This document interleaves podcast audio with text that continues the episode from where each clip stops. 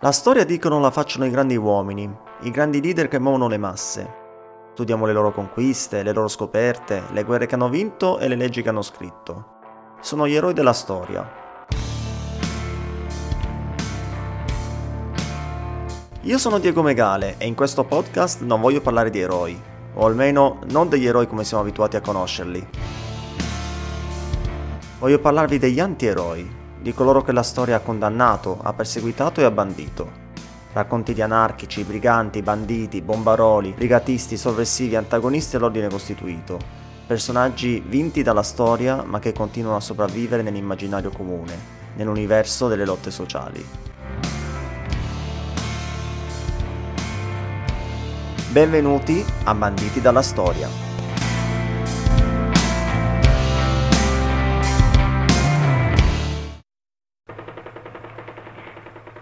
Giugno 1944, Carrara. Come in tutto il centro-nord, la città toscana è sconvolta dalla guerra di liberazione, che da due anni divide il paese. Nazifascisti da un lato, partigiani e forze alleate dall'altro. Una vera e propria guerra civile, scoppiata all'indomani dell'8 settembre 1943, quando il governo generale Pietro Badoglio annuncia l'armistizio con le forze anglo-americane. Il governo italiano riconosciuta la impossibilità di continuare la impari lotta contro la soverchiante potenza avversaria, nell'intento di risparmiare ulteriori e più gravi sciagure alla nazione, ha chiesto un armistizio al generale Eisenhower, comandante in capo delle forze alleate anglo-americane. Così, da un giorno all'altro, i tedeschi non sono più gli alleati, bensì i nuovi nemici. Le conseguenze sono disastrose. Badoglio e il re Vittorio Emanuele III fuggono a Brindisi. L'esercito italiano è lasciato allo sbando. Hitler scatena la rappresaglia ed occupa il centro-nord. Molti comuni cittadini decidono allora di imbracciare le armi e ritirarsi nelle montagne. Ha inizio la resistenza. E se io muoio da partigiano, oh bella ciao, bella ciao, bella ciao, ciao, ciao, e se muoio da partigiano, tu mi devi seppellire. Nel frattempo, in una prigione a massa, quattro anarchici antifascisti attendono il momento della loro esecuzione a morte, combinatagli a seguito di numerose azioni sovversive contro il regime fascista. All'improvviso, un boato scuote le mura delle celle. L'odore della polvere da sparo penetra dalla finestra. Si sente chiaramente il rumore di un conflitto a fuoco sono i partigiani della divisione anarchica Elio, appartenenti alla brigata Garibaldi. In poche ore i partigiani riescono a fare irruzione nella fortezza e a liberare i prigionieri, compresi gli anarchici. Tra questi c'è Belgrado Pedrini, il protagonista di questa storia. Io sono Diego Megale e in questo podcast non voglio parlare di eroi, o almeno non degli eroi come siamo abituati a conoscerli. Voglio parlarvi degli antieroi, di coloro che la storia ha condannato, ha perseguitato e ha bandito. Racconti di anarchici, briganti, banditi, bombaroli, brigatisti, sovversivi, antagonisti all'ordine costituito. Personaggi vinti dalla storia ma che continuano a sopravvivere nell'immaginario comune, nell'universo delle lotte sociali. Benvenuti a Banditi dalla Storia.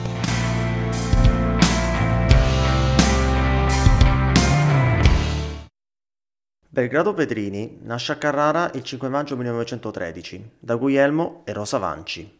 Il nome Belgrado gli viene dato dal padre, in omaggio alla capitale dell'ex Jugoslavia in cui aveva istituto per lavoro. Rimasto orfano di madre all'età di 9 anni, Belgrado cresce in una città, Carrara, dalla forte tradizione libertaria. Diventerà anarchico e quindi solo questione di tempo. Oh figlio pressi di plebe in catena tanta giustizia dovrà ben finire. Se nostra vita è un calvario di pena, anziché schiavi è più fiero morir. La giovinezza di Belgrado è scandita dalla lettura di numerosi pensatori e filosofi. Si avvicina dapprima alle opere di Nietzsche, Cafiero e Stirner, per poi approdare alle teorie più libertarie e radicali dei grandi maestri del pensiero anarchico, Bakunin, Kropotkin ed Enrico Malatesta.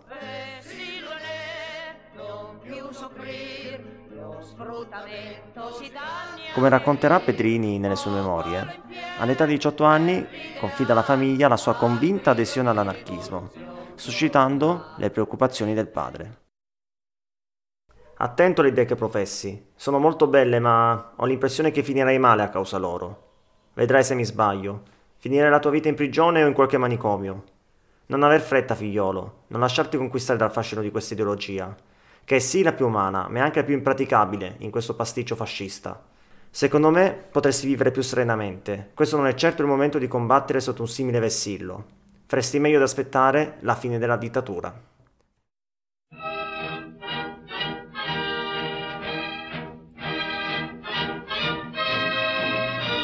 Dal 1922 in Italia era salito al potere il fascismo, inizialmente amalgamandosi all'interno del dibattito parlamentare, per poi approdare nel giro di pochi anni alla dittatura.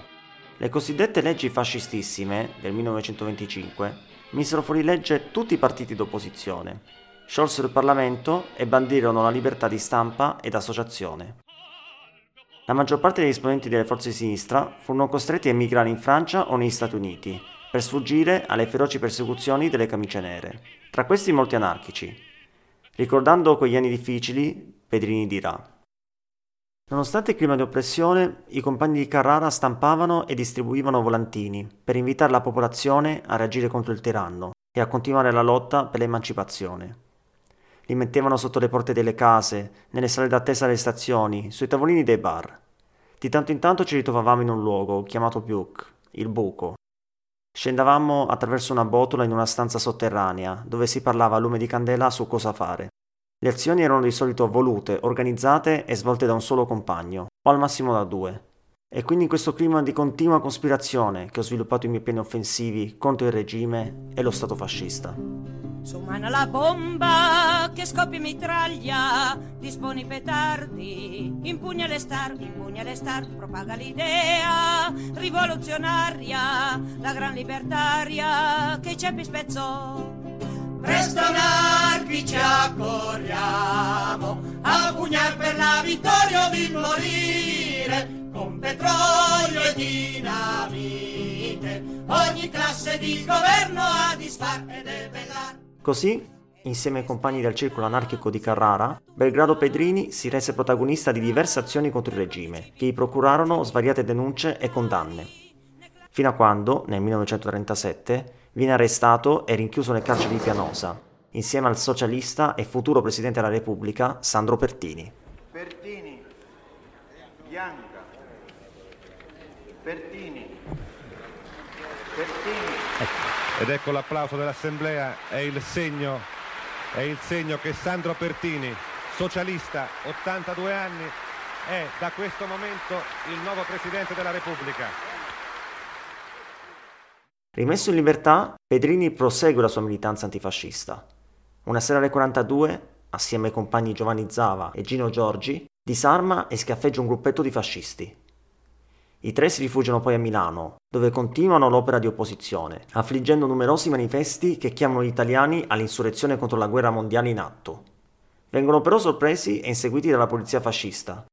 Pedrini, Zava e Giorgi però sono esperti fuggiaschi, riescono a far perdere le loro tracce e a nascondersi su un treno merci diretto alla Spezia.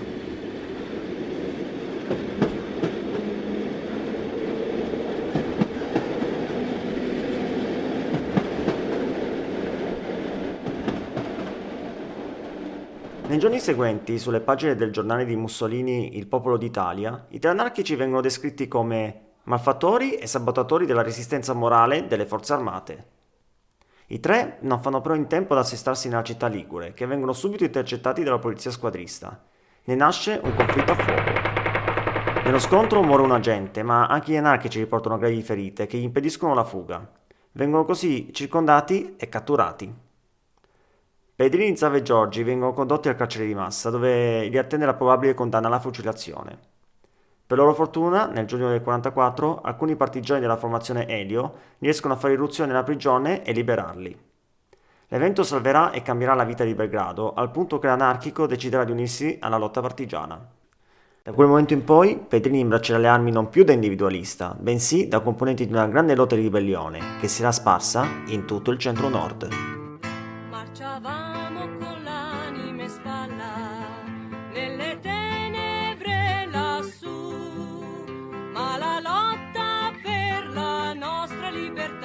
il cammino ci illuminerà.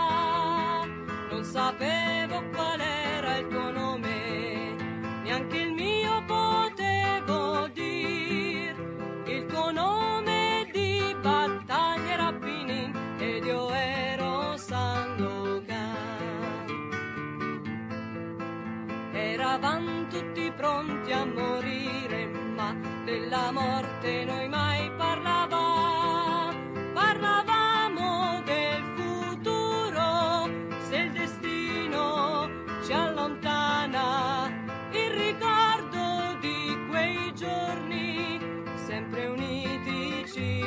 Al contrario di quanto si creda, il contributo degli anarchici durante gli anni della Resistenza fu molto importante. Sul loro numero non si hanno informazioni precise, poiché spesso venivano catalogati come generici antifascisti. Inoltre non esistevano brigate autonome anarchiche, bensì divisioni che facevano capo a brigate più grandi, solitamente guidate o dai socialisti, eh, su tutti la brigata Matteotti, oppure comunisti, la brigata Garibaldi. Tra le formazioni più attive ricordiamo la Bruzzi Malatesta Milano, nella quale militava una giovane staffetta partigiana chiamata Giuseppe Pinelli, la Silvano Fedi, che liberò per prima Pistoia, la divisione Simone Schirru, la Elio, o il celebre Battaglion Lucetti in Toscana, a cui è dedicata una famosissima canzone anarchica.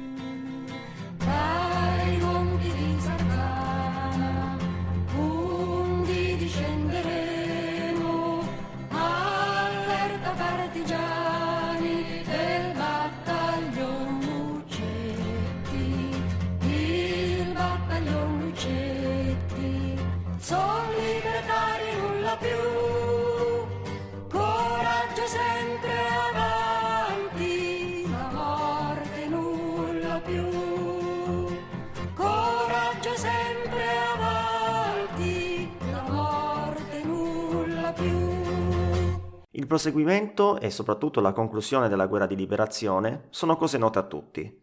Le forze angloamericane e la resistenza partigiana libereranno una a una tutte le città del centro-nord, decretando la fine dei fascismi e la morte dei due grandi dittatori, Hitler e Mussolini. Così, per la prima volta dopo vent'anni, l'Italia si avviava verso nuove elezioni libere.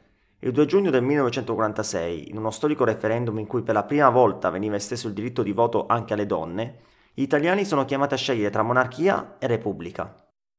Seppur con un margine strettissimo e con moltissime polemiche, sarà la repubblica a prevalere, ponendo fine al Regno di Savoia, simbolo e complice di una stagione di dittature e di guerre che l'intero paese voleva lasciarsi alle spalle. Aeroporto di Ciampino. Un quadrimotore Savoia Marchetti 95 attende l'ultimo re d'Italia per trasportarlo in Portogallo, dove lo aspettano la moglie e i figli. L'ex re è pallido e commosso. Un addio a chi rimane. Intanto, sulla torretta del Quirinale viene ammainata la bandiera con la croce di Savoia, la sola forse che ancora sventolasse su un pubblico edificio. Venti giorni dopo, il leader del Partito Comunista Italiano Palmiro Togliatti, nonché nuovo ministro della giustizia del governo di unità nazionale presieduto dal democristiano Alcide De Gasperi, emanò un provvedimento destinato a far discutere. Togliatti chiese ed ottenne di concedere la grazia a tutti coloro che, durante la guerra civile, siano resi colpevoli di reati comuni politici e militari. L'obiettivo del nuovo governo era infatti di pacificare il paese e lasciare alle spalle i rancori e le scorie della guerra. Il decreto provocò però molti malumori, soprattutto all'interno dello stesso Partito Comunista e tra gli ex partigiani, poiché permise a molti fascisti di non pagare per i crimini commessi tra il 1943 e il 1946.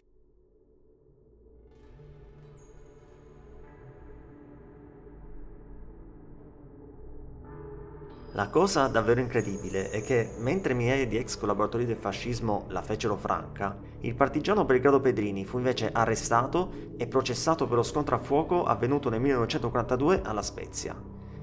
Si trattò di una beffa atroce per un uomo che aveva contribuito a liberare il paese dal regime fascista e che adesso si trovava sotto processo dalla nuova repubblica che aveva contribuito a far nascere. Nel maggio 1949 Belgrado viene condannato a 30 anni di prigione. All'amore tuo fanciulla, altro amore io preferisco.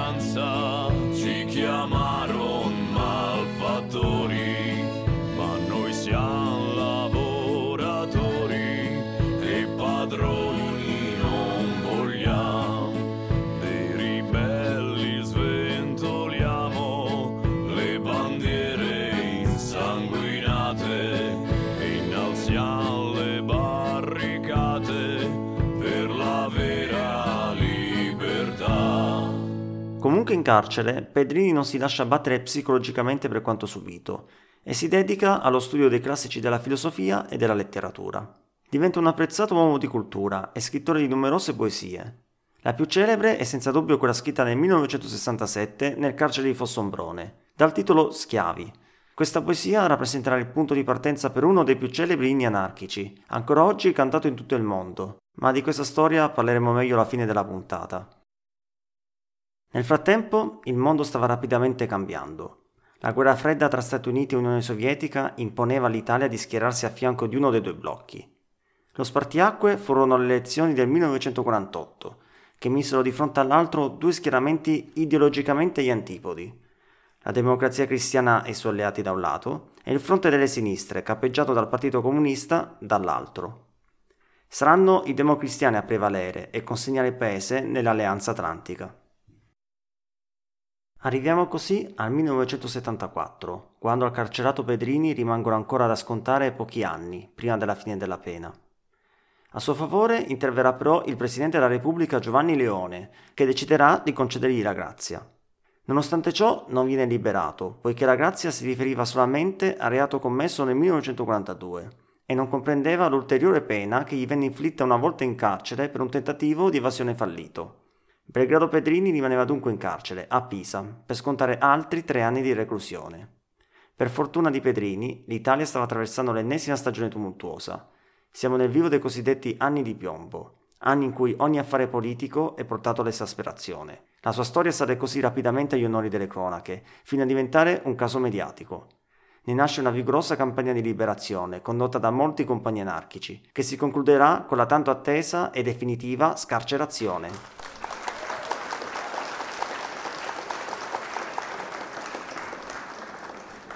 Tornato un uomo libero, in un'Italia molto cambiata rispetto a quella che aveva lasciato nel 1946, Belgrado fa ritorno nella sua amata Carrara con lo stesso spirito e voglia di combattere della gioventù. Ricordando quel momento, Pedrini scrisse Carrara è il luogo dove ho maturato gli ideali per i quali ho lottato e per i quali ho speso più della metà della mia vita in prigione. Grazie a questi ideali sono sopravvissuto e in nome loro intendo ancora vivere e combattere. Pedrini si rituffa nella politica, nelle riunioni con i compagni di lotta, nei discorsi appassionati e nella scrittura impegnata.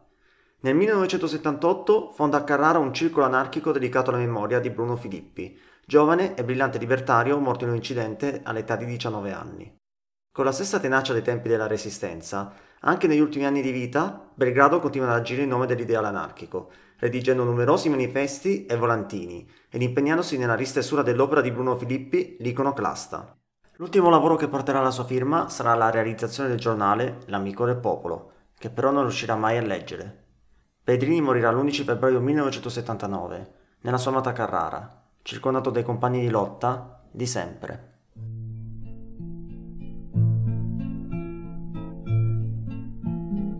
Oltre che per le valorose gesta compiute in vita, la memoria di Belgrado Pedrini sopravvive ai giorni nostri attraverso i canti popolari anarchici. Prendendo spunto da una sua celebre poesia, scritta nel 1967 nel carcere di Fossombrone, dal titolo Schiavi, la cantautrice anarchica Paola Nicolazzi nel 1974 ha riadattato il testo producendo la nota canzone anarchica Il Galeone, che è oggi uno dei brani più apprezzati e conosciuti del repertorio anarchico italiano. Siamo la ciurma nemica d'una galera infame su cui ratta la morte, miete per lenta fame. Una canzone che è un eterno inno di rivolta per tutti gli oppressi, che come schiavi accettano la loro triste condizione e remano verso un destino di sfruttamento. Nella poesia, Belgrado esorta questi schiavi a impugnare le armi e combattere per la libertà. Il tutto attraverso metafore come quella della luna, che mostra come la via per l'affrancamento non sia solo dentro se stessi, ma anche al di fuori. Basta alzare la testa e seguire la luce, quella luce di speranza e libertà che anche nell'ora più buia non abbandona l'anima dei giusti. Sorge sul mar la luna, ruotan le stelle in cielo, ma sulle nostre luci stese un funereo velo. Torme di schiavi adusti, chini a gemer sul remo, spezian queste carene, o chini a remar morremo. Belgrado ha saputo trovare e seguire quella luce, anche quando le condizioni attorno a sé lo spingevano a girarsi dall'altra parte e rimanere in silenzio. Il desiderio di un mondo più equo, solidale e libero da ogni forma di sfruttamento dell'uomo sull'uomo ha mosso ogni sua azione in vita. A lui sopravvive il suo ideale e la sua opera, che con questo podcast abbiamo contribuito a onorare e rievocare. A Belgrado Pedrini, il partigiano anarchico, poeta della libertà. E sia pietosa coltrice l'onda spumosa e ria, ma sorga un dì sui martiri il sol dell'anarchia. Su schiave allarmi, allarmi, l'onda gorgoglie sale, tuoni baleni e fulmini sul galeon fatale. Su schiave allarmi, allarmi, puniam col braccio forte, giuriam, giuriam giustizia, o libertà o morte. Giuriam, giuriam giustizia, o libertà o morte.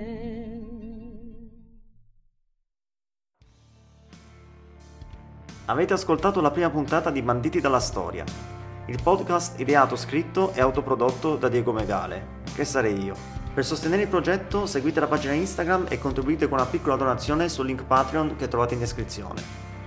Il vostro sostegno aiuterà a migliorare e ad arricchire il podcast. Alla prossima puntata!